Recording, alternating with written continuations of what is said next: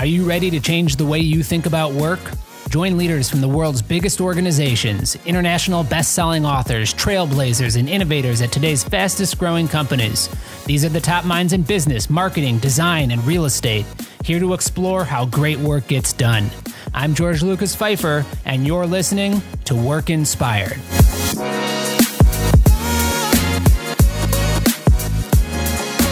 Heard today's guest speak at a business conference, and I had to reach out to him because I thought he'd be so awesome to be on this show. Uh, such a unique personality with amazing ideas and a fresh perspective on success, innovation, and entertainment. He's the owner of the Savannah Bananas, author of Find Your Yellow Tux. He's a keynote speaker and the host of Business Done Differently podcast. I am thrilled to welcome Jesse Cole to the Work Inspired podcast. All right, Jesse, thank you so much for being on the show today. We're thrilled to have you on here. I was hoping that you could start just by telling people who are the Savannah Bananas, because I don't think everybody that listens to our show would recognize that name just just uh, by hearing it. Savannah Bananas, I guess, are the one of the lowest level baseball teams in the world, but we are more known for our circus and our breakdancing first base coach, senior citizen dance team called the Banana Nanas, our dancing players, our pep band, and the fact that we've been able to sell out every single game since we've started and have a wait list for tickets in the thousands. So uh, it's a circus and a baseball game breaks out at our games. Wonderful. All right. So tell me, how did you get to being the ringleader of a baseball circus team? Tell me your professional story. Ringleader is appropriate. Uh, you know, I stumbled across it, and the reality is, I think uh, anytime people do something new, it's because they fell in love with the problem. And when I was 23 years old, I took over a, a, poor performing team in Gastonia, North Carolina. Only 200 fans coming to the games, only $268 in the bank account my first day. And uh, I remember making 10 phone calls that first day to people in the community, businesses, and uh, seven of the phone calls, people never heard of the team. Two said they would never work with us, and one hung up on me. And I was like, what an amazing first day.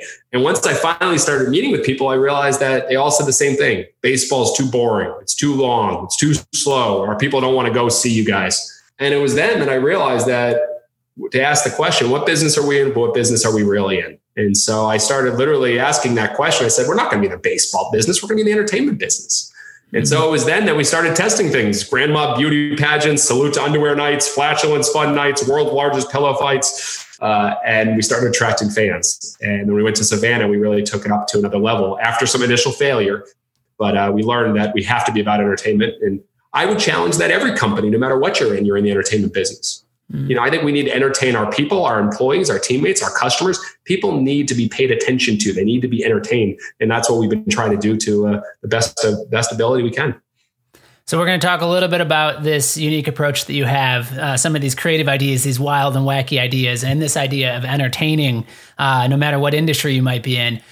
You, I, I, before we get started, though, I just want to set the stage and just talk about where does your inspiration come from? Where do you draw on for this kind of different approach or this uh, this this um, innovative approach to business? Yeah, my two greatest mentors uh, have been dead for many years.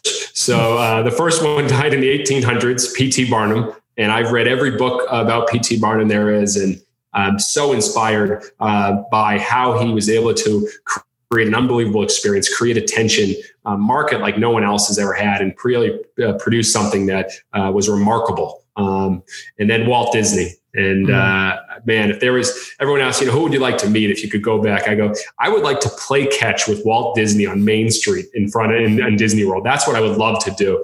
Um, but yeah, Walt, obviously, his big vision uh, the the imagination, the dreaming that he put forth, and everything. So I read every book about P.T. Barnum and Walt Disney when I was 23 years old, and every new book that comes out, I, I grab it immediately and read it um, because the inspiration from those two, just to think big, to dream big, um, and to have a vision that is not like everyone else, um, that inspires me with what we're doing in our industry. That's awesome. Yeah, I, I I can when you start to talk about some of the things that you guys try, I can definitely see that inspiration coming to life. Uh, and so I want to talk a little bit about the Savannah Bananas. You listed off a few of the things that you're doing and and and what you're best known for, and not necessarily being that team itself. Um, but talk about the story. You basically pulled a 180 with this program, going from what was it, five fans to now selling out each game. Uh, how did you do that?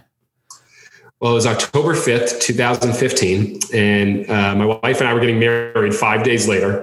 And we got the keys uh, to the stadium in Savannah. And there was professional baseball there for 90 years. And George, we're not professional baseball. I mean, we're we're a shade above high school. We're college summer baseball, all right. And uh, we came in, and the former team had cut the phone lines, they cut the internet lines, they took everything out of the ballpark. So myself, my wife, our 24 year old president, and three 22 year olds straight out of college. They graduated in May. And we grabbed a picnic table, brought it into an abandoned storage building, and started calling everyone on our cell phones in the community. And let's put it this way the community wasn't that excited for us. We sold only two tickets in the first three months. And I wasn't in the yellow tuxedo.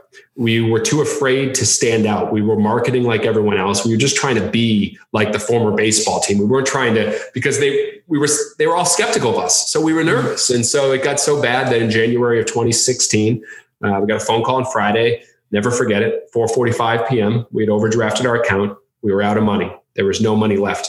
And my wife turned to me, Emily, and said, "We have to sell our house." And at that point, we sold our house, we emptied our savings account, and we were sleeping on an airbed. And we said, we have to create attention. We have to get people to believe the way we believe. And so that was, you know, just a few years ago. And we went from zero debt to $1.8 million in debt. Um, which isn't great when you first get married. The fact that she married me and the fact that we're still married is amazing. Um, and we have a, you know, now we have a two and a half year old, but, uh, yeah, that's, that's where it started. And I was so fortunate, just like PT Barnum, just like Walt Disney, uh, we had this unbelievable belief in what we could do. We just had to get the hearts of the community. And uh, to get the hearts, you first got to get the eyes and the ears, and we had to create attention first. There's so much stuff to talk about here. One of the things is you guys strike me as I mean, you strike me as someone I don't know your wife that well, but someone that is willing to work hard and put in the effort. You know, like so we talk a lot about on this show with some really influential leaders at well-known brands about the importance of hard work and commitment and passion. And when you took over that team and you spent how three months or you said, you know, making phone calls and trying to do just trying to get it to go to work, right? And it wasn't working. Is that when you is that when you knew that you needed to try it a different way? Was it is this a case that the effort alone wasn't enough? It was that you had to change up your approach and and and approach baseball or this team in a completely different way to be unique and to be memorable and to stand out? Yeah, I, I think I mean so many companies are unremarkable. You know, mm. we're trying to be unforgettable. And for 10 years, we did small bets and with our team in Gastonia and tried all those unique promotions. And we knew that it could work on a smaller degree. Gastonia was our MVP, our minimum viable product. Smaller crowds tested, knew it could work. Savannah was going to the big leagues for us, a bigger city, bigger impact. Um, but when we first came in, it kind of was falling on deaf ears. No one had seen it you know when you're when you sometimes you say you got to see it to believe it. Well for us you know we need to get people to believe it to be able to see it. And so it was very very tough to get that to happen. So we just kept preaching and preaching and preaching. And for us the simplicity it was our people first. The name of our company is fans first entertainment. Our mission is fans first entertain always. Every decision we make is it fans first? And we kept preaching it over and over and over again. We knew that by creating a model of nonstop entertainment by making every single ticket all inclusive. Again, no other team had done this. But when you start at the friction points and you look at customers and say, no one wants to pay five bucks for a burger, six bucks for a drink, five bucks for this, and over and over and over again, we said, what if we made every ticket all inclusive? And we kept asking those what if questions. And we knew if we could just get the attention, then they'd be like, wow, this is something special. And so it took time and the belief. And you mentioned hard work. Yeah. You know, I went months without paying myself. I think anytime you go months without paying yourself uh, and, and you realize, do you love it enough to work without getting paid? And I literally had to do that. And so did my wife. And it was like, we'll push through. And that's what made even this past year with COVID much easier. Our whole t- team, team knew we would sacrifice everything to make sure we were covered. And that's why we made sure everyone got paid. They got their bonuses, they got everything. Because when you believe in something and you prove that you can do it, you'll do it over and over and over again. Mm. And then there's the tenacity piece of it too. You know, you are that much in debt, you're selling your house, you're living on an air mattress. Thank goodness you've got a wife that believes in yeah. what you're doing so much that she's she's right by your side. Is there any advice that you can offer to people that might be starting either a new business or a new uh, initiative at at a company that that it's in that initial period where they're like, I this doesn't seem like it's working, but I know it. I know it can. H- how do you stick with that? How do you how do you how do you keep the faith? Really, it's gonna suck. I mean, the, I, you know, the reality is, I tell everyone get through the suck. I mean, I know mm-hmm. it's not the best language, but it will. It's very rarely that someone will just go to the, the, the store, play the lottery, and win. All right? mm-hmm. you know, you have to you have to go over and over and over and over and over and over and over again to, a lot of times to get something to work because you have to realize that a lot of people quit and give up. So for us, you know, everything, the all inclusive that we did, I'll never forget the first night. Our fans went through 10,000 pieces of meat in one hour. Were we ready to serve that? You better believe not even close. It was a disaster. Fans waited six innings to get food. We had to get through the worst experience to be able to get to the better experience. Mm. And I think someone that's listening is like, you know what, this new initiative, um, you know, I hope it goes well. If you overthink it and overthink it and overthink it, you know, and finally do it, you waited too long. If you're not embarrassed by the product you first put out, you waited too long. And so I think the key is, are you willing to do something, learn from it from your customers, and then say, you know what? I'm willing to push through now because I still believe in it. Do you believe in it after you ship it and put it out there? That's the question. And for us, we knew we did because we knew baseball was still too long, too slow, too boring. People get nickel and dimed. We knew there was a better way. And if fans leave a baseball game early every single game, there's something wrong with the game. And so, whatever company yours, if you're seeing customers go a different direction or aren't running to your product or running to your experience, there's a better way. Are you willing to get through the time, the effort, the struggles to prove that? That's what we learned we had to do.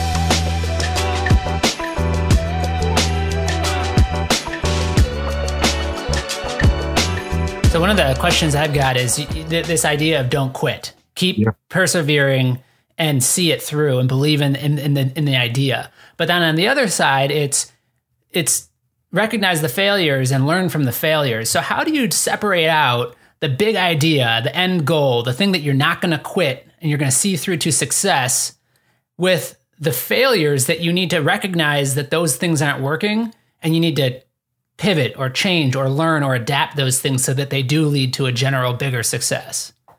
Halfway through this past season, um, I saw a review on our Facebook. It was the first real bad negative review in a long time since maybe that first all you can eat. And it said the all you can eat is a great deal only if the food's edible. And it showed a picture that I thought was a, a burger. It was a chicken sandwich that was so charcoal, it was just overcooked. It was black. And I printed it out.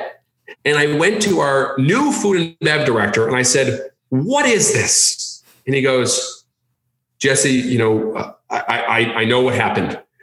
We cooked earlier and then we recooked it. And I go, We served it? And he goes, Yes. He, he goes, We will never, ever, ever serve that way again. And the next day, we set up a whole new system of cooking everything directly fresh within minutes that you're getting served. This past week, we had another game. We had a Fansgiving game, crazy game. We played a game in November, and we decided to starve our fans for the first 66 minutes in the stadium in honor of the 66 day journey of the Pilgrims. Made no sense. But we said in 66 minutes, we're going to have a joyous feast. And so we had food everywhere in the stadium, but we didn't have enough food prepared, and it was another disaster. Mm. On Monday morning, we, we gave a big ceremony, and we said, Jonathan, stand up. Um, we want to present you with a new award. It's the Burnt Chicken Award.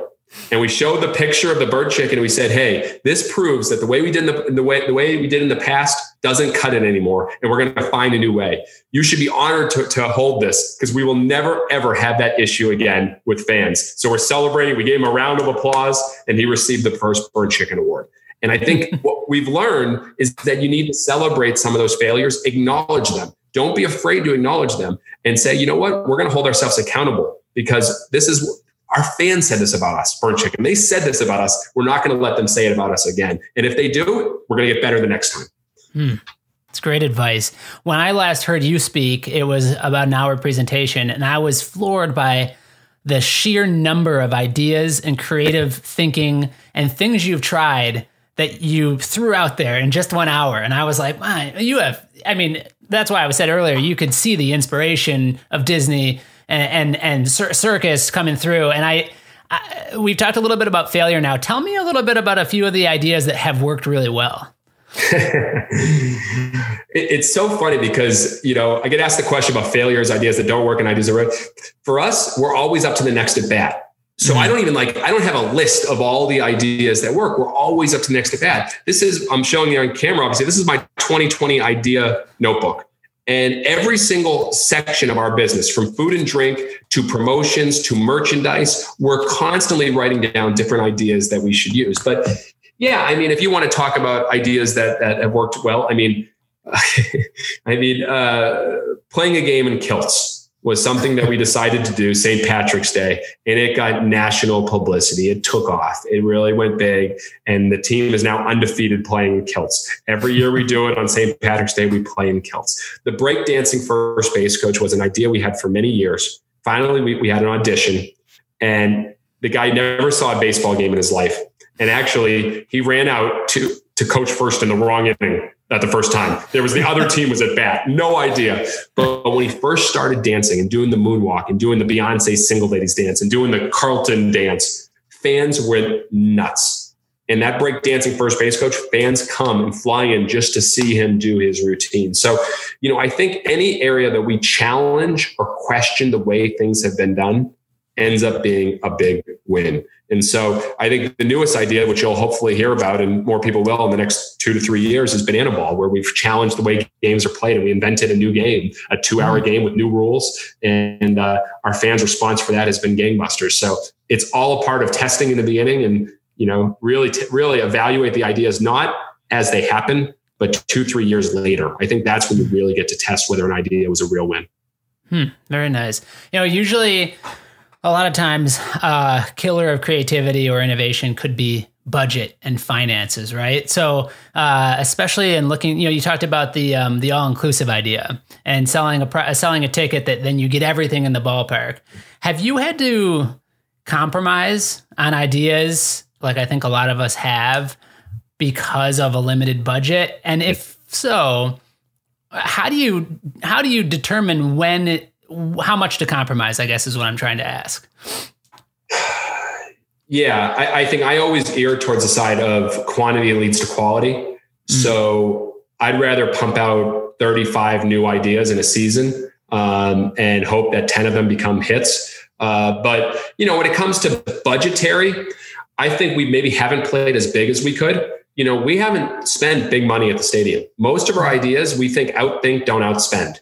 And so, what food and bev, what merch ideas, what promotions can we do on the field that don't cost that much? You know, can we develop a character like we had a professional luchador as our coach this past year, a professional wrestler? He actually would do the haka with the players. And then we hired another grandma coach who's in her 60s and delivers cookies to the umpires and, you know, before COVID gives the players hugs. You know, that's minimal cost. We're developing our own IP behind it. So I would say, um, what's held us back maybe has our ability to think about the big six figure expense. You know, like for instance, I want to build a treehouse at our stadium, an epic Airbnb treehouse. I want to have a zip line that goes across the field and lands at the, the treehouse and goes across the field literally during the game. You know, maybe someone has a glove and it's going across. I don't know. I mean, those are big six figure expenses. I want to develop a Savannah Bananas brewery. I want to have a speakeasy hidden in the mm. 1926 ballpark. You know, all, all these I've even teased in our vision. We've talked about it. Um, the question is really when we will do this because that is a big, big expense. Um, and we haven't been able to do a small bet behind it. At most things we do small bets behind. There's no small bet. Will an Airbnb treehouse work? Will a brewery work? Will the zip line work? We have to be willing to throw that big bet and say six figures, and maybe it won't pay for itself in year one, year two, year three. But I want to challenge us to do that. So it's a good question. It's very interesting because I was going to ask you about success ceilings when you're at the level of baseball that you proclaim barely above college, I think you said. Mm-hmm. Uh, you know, but if you see yourself as an entertainment company first and a baseball team second, then it seems like you've created a much higher potential for what you can do as a company than you would if you saw it the other way around, right? So, um, I guess Uh, we, we we talk about organiza- organizational culture a lot, and I think it sounds like you have an amazing culture at your at your organization. And I, I want to get into that in a moment, but I as you talk about all these things that don't necessarily, at least in my mind, or the traditional way of thinking, relate to baseball. Do you ever have people on the actual baseball team, the athletes, that say, "Why would we want a treehouse in the you know in the middle of our stadium?" It, you know, are there people that are like pure baseball athlete you know thinking that they're saying a lot of this is distracting from my profession or are they are you are you successful in getting the team the players to kind of be part of the journey and be part of the uh, the vision of being an entertainment venue first yeah i think uh, seth godin talks about this but who are you not for mm-hmm. you know mm-hmm. we've actually even put out uh, posts on social media do not apply for this job mm-hmm. and all the reasons why you should not work for us we actually interviewed everyone on our staff and, and asked them one question who should not work for our team? And we got the same answer over and over again people that can't deal with change because we're constantly changing, constantly evolving. And so, you know, to answer, answer your question, yeah, there is pushback. Um, we lose traditional baseball fans every year. We lose traditional baseball players every year that want. They do not come to us. And that's okay. And what do we do to counter that? We shout even louder from the mountaintops on who we are and what we stand for. I've mm-hmm. probably done 500 podcasts. We posted our vision. We do videos constantly. I think when you are so intentional on who you are and what you stand for, you attract the right people, and you also, you know, persuade the other people not to want to be a part of it, which is a good thing. When we did that post about do not apply for this job before we were getting 500 applicants, I think we got 25 applicants, but we got the right one, and that saved mm-hmm. a lot of time and effort. So that's what we're trying to do. If you're a company, does everybody on the outside know who you are and what you stand for? Do people know what the CEO is thinking about? Is it shared enough? I think we hide so much and we spend so much time on the details, but not on the future and where we're going, what we stand for, who we are. And so I think the more we share that, that helps everyone. Um, Bob Iger with Disney said, I often lead by press release. And they're like, what are you talking about? He goes, I will send a press release and work with the media about what we're doing, where we're going. So all the people in our company can get inspired with that vision of what we're doing. And that helps lead them and that galvanizes them. If you're a CEO or manager or leader, get your voice out there, share it. And I think that's been very, very important and intentional for us.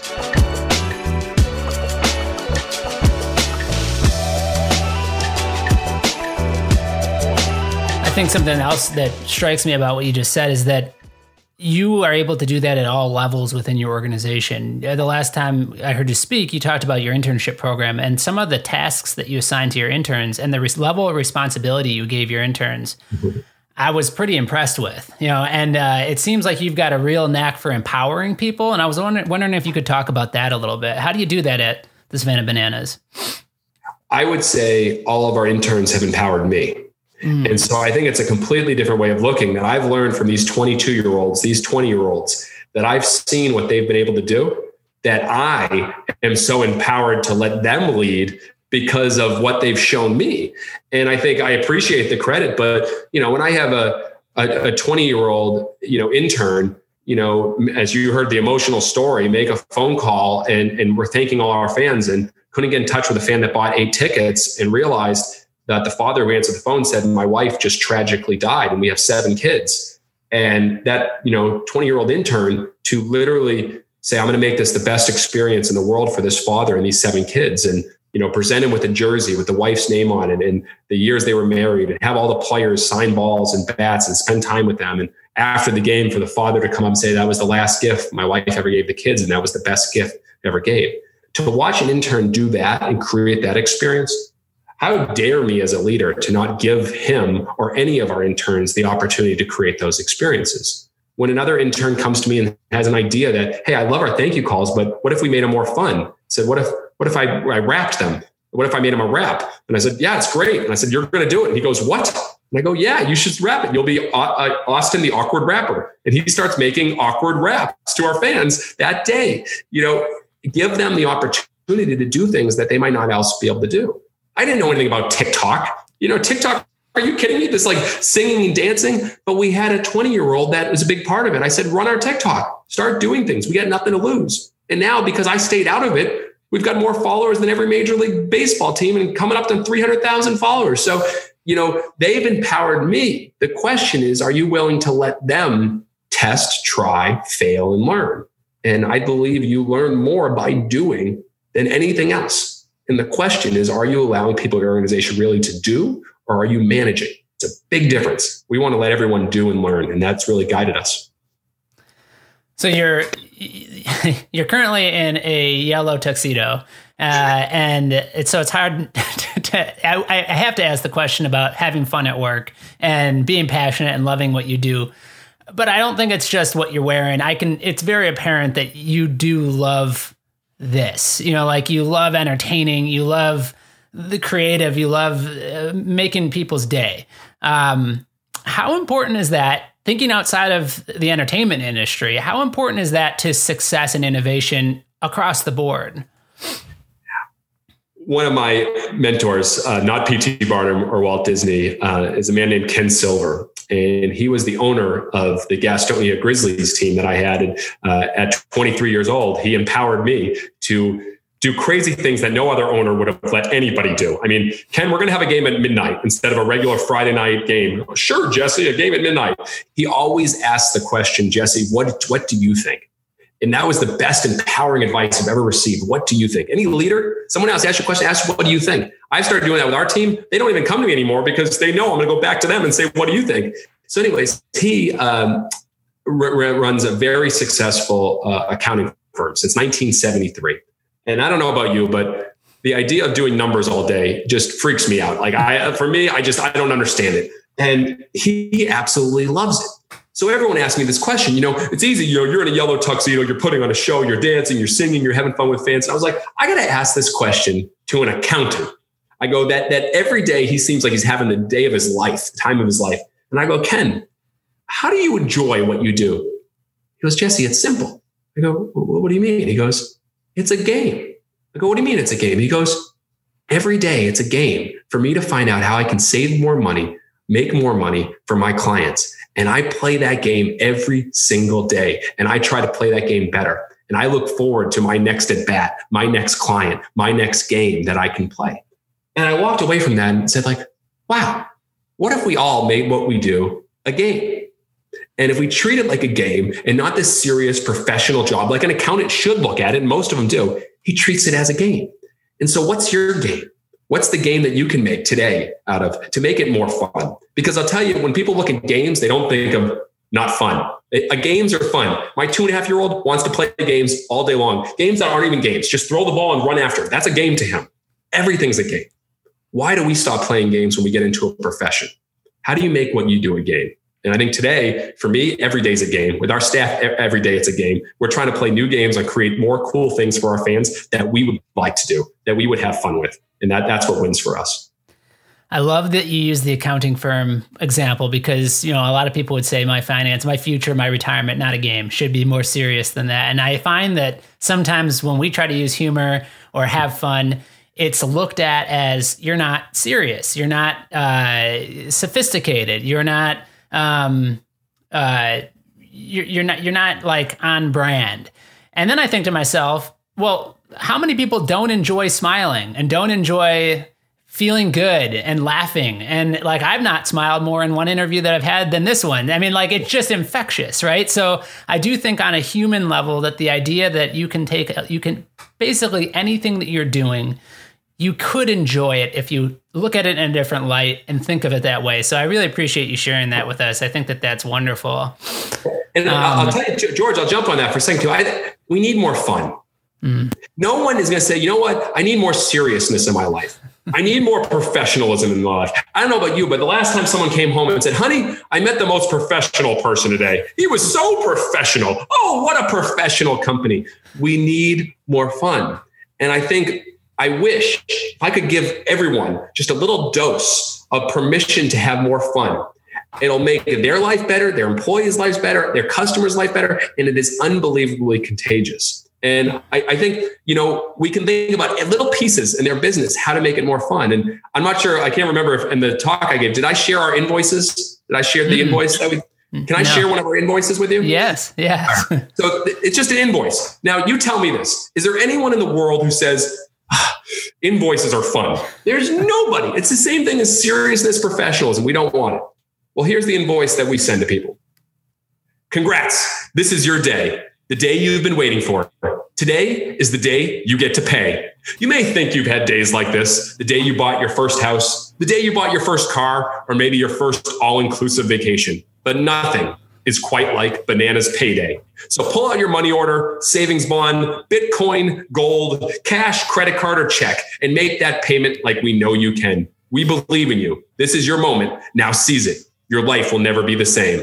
Love, Jesse Cole. That's awesome. I love it. I can, I can, I I can envision what it looks like now. And I'm guessing you get some, uh, some favorable responses to people receiving that, which most companies don't usually get when they send an invoice out, correct? I, I, don't think anybody ever replies to an invoice, but we get people that laugh. And it's the same thing with our payment confirmation. When people buy tickets, we send a ridiculous video out to them. You know, whatever serious company you're in, can you throw a nice, fun, fun touch in there? Will that make your life more fun? Is it more of a game that way? And so that's what we've been trying to do with every touch point. I love it. One question we ask all guests is about mentorship. And if uh, if you, I, I'm guessing that a lot of people look at you, look up to you, look at the way that you think and the way that you approach ideas and about the way you approach team uh, as as an example that you're setting. But if you were formally mentoring someone that said, "Hey, how do I how do I get to where you're at? How do I grow professionally in my career? What advice do you have for me?" What's one piece of advice that you'd offer? Mm-hmm. Start doing and start learning. I, I, think uh, I didn't start my real education until I got out of college and got into the workforce. And I think one of the biggest things that helped me was my ability to read constantly, to reach out, to ask questions. If you want better answers in business, you got to ask better questions. And I think uh, I started asking questions, reaching out to authors, uh, sending thank you letters every single day. Um, and so, and then I started testing and doing. So the question is, we often, I think, we'll sit back about an idea, we'll think about it, we'll analyze it, we'll say, should we do this? We'll share it with other people, we'll talk about it, and we'll talk, we'll talk, we'll talk, we'll think, we'll think, we'll think. Start doing. Start get out there. Have the courage to stand out and try things and learn from them. The faster you do things, the faster you learn. And so, uh, I'd advise people to find those mentors, learn, learn, but then on the other hand, start doing. And you balance the learning and doing. Uh, it, it's amazing what can happen. You've already shared a number of different uh, uh, thoughts for biographies to read and and resources. But is there is there a a certain book or podcast or, or group that you've been a part of that's been valuable to you in your in your professional success? Sure, I'll go with the podcast. I, I, I read about anywhere between 75 and 100 books a year. And I get asked that wow. question. I'm like, I, have read probably over a thousand books since I started. And there's so many. It depends on what I'm learning. If I'm trying to go right now, I'm constantly learning about innovation, reinvention, experimentation. I'm reading every book on Amazon right now, so I'm fascinated that. But um, in regards to podcasts, a few that have been great, and I've been fortunate to be able to be on them. Uh, but Learning Leader by Ryan Hawk, uh, he's tremendous. He uh, the curiosity he has in his questions, and he's interviewed every amazing business owner, entrepreneur, author there is, uh, wildly successful. Uh, Donald Miller, Story Brand, uh, brilliant man. You confuse, you lose, and it's all about your messaging. Uh, great interviews. Um, those two have really, really stood out for me. Podcasts. I would say I listen to those almost every week. Wonderful. Well, Jesse, I can't thank you enough for being on the show. You are a breath, of fresh air, and it's just a joy to talk to you. Thanks so much for showing up in your yellow tux and uh, for inspiring our listeners today. Thanks a lot. Thanks, Thanks for having me. And great, if you enjoyed this conversation, great. It's obvious uh, how curious you are, and I know if you haven't already. Be sure to subscribe so to the Work Inspired podcast so that you don't miss any of the incredible guests we have planned for upcoming episodes. We'll continue to find the best and brightest minds in business so that you can learn, grow, and succeed, and so that we can all work inspired.